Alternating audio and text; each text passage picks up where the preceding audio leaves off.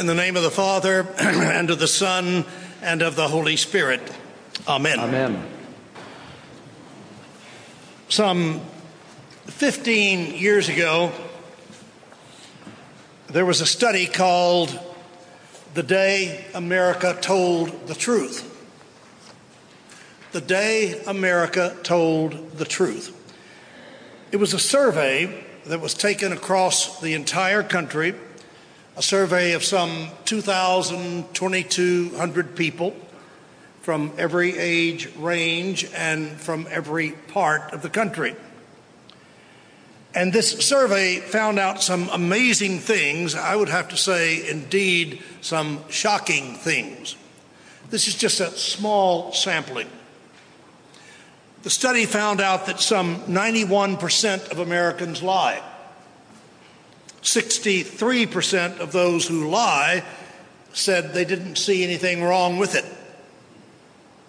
74% of Americans said that they take things that don't belong to them. In other words, they steal. 58% said they drink and drive if they think they are in control of themselves. And as I said, what you've just heard is a very, very small sampling. It was a real long survey and it got off into every area of morality that you could think of, but, but perhaps you get the idea.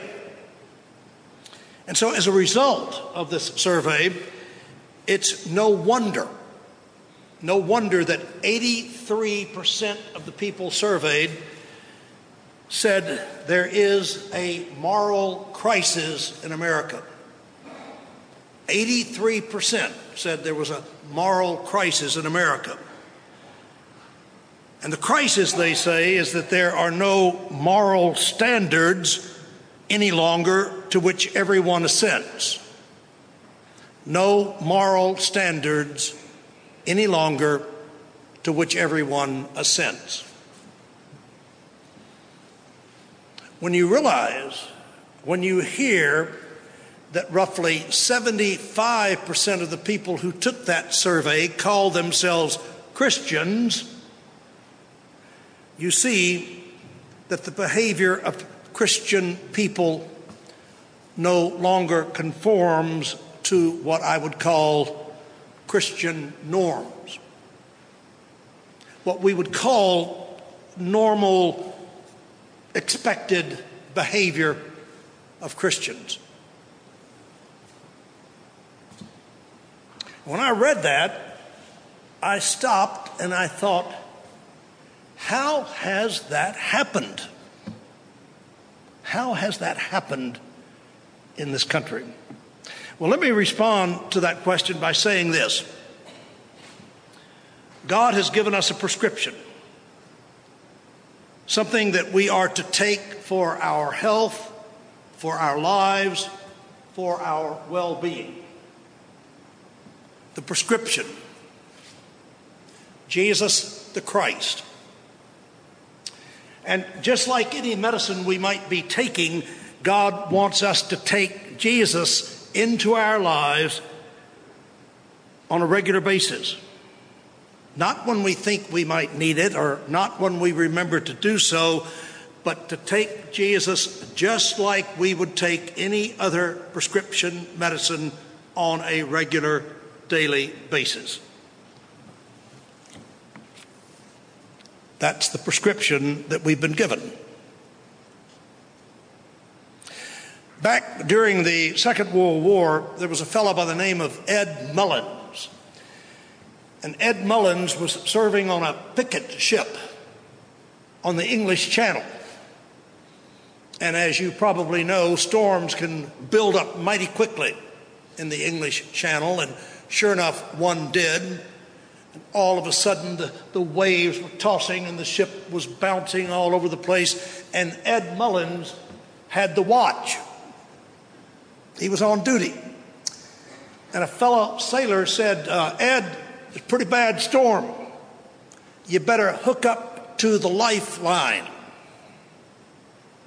And Ed Mullins said to him, Young man, I've been a sailor all my life 25, 30 years. I don't need the lifeline. You can imagine what happened. A few seconds later, Ed Mullins was washed off into the sea off the stern, and the, the waves were tossing, and the water was cold. Ed Mullins was, was getting exhausted. He was about to go down, and he was thinking to himself, This is the end. This is the end of my life. And I've caused it. I've caused it by my own arrogance. Guess I deserve it. Well, just then, just then, he felt this hand grab his arm. The sailor, the one who had told him he needed the lifeline in the first place, put a lifeline in his hand, and Ed Mullins was pulled out of darkness into light. He was pulled out of self destruction into life. Jesus the Christ has put a lifeline in your hand and in mine. A lifeline that connects us always to God and His grace. That's part of the prescription. But we need to be willing to take it. That, indeed, that's only half of it. That's only half of the prescription. The survey asked another question. The people were asked, so who, what is the moral authority in your life?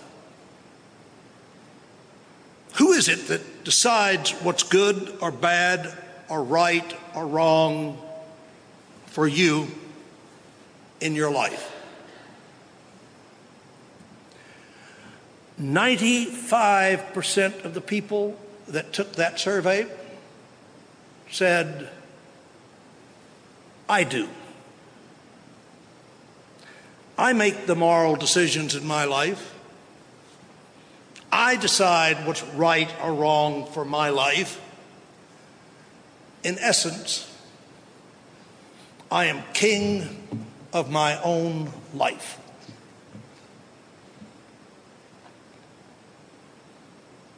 We are failing. We're forgetting. Forgetting to take the total prescription that God has given us. Thus, the behavior of many Christian people no longer conforms, no longer is consistent with what we would expect Christian norms, Christian behavior to be. Today is Christ the King Sunday. And the scripture lessons that you have heard read this morning are all about the kingship of God in Christ. The word king originally meant the one who was the supreme authority, the one who determined what was right and wrong, what was good and bad for the people. And the people assented to the will of the king. And the people did what the king said to do. God wants to be king in your life and in mine. But but we have to ask God to be king in our lives. We have to crown him king of our lives. We have to desire, we have to want to unite our wills to his so that we can live according to the standards by which God wants us to live. I really do believe that as you look at yourself and as I look at myself, when, when you get down beneath the surface, when you get down to the heart of who you really are, what you most desperately want, what I most desperately want, is what God wants for me or what God wants for you. So I think the question, obviously, on Christ the King Sunday is who is king of your life? Who is king of my life? Who says what is right and wrong, good and bad? Who is the authority that you look to? In essence, God, or like Ed Mullins, yourself?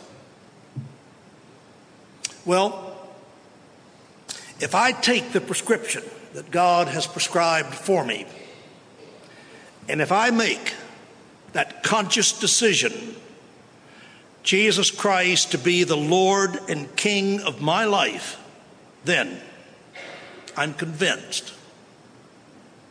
If I make that decision, if you make that decision, our behavior will match, it will be consistent with all of the Christian morals and expectations of behavior. God will then be king of my life. Amen. Amen.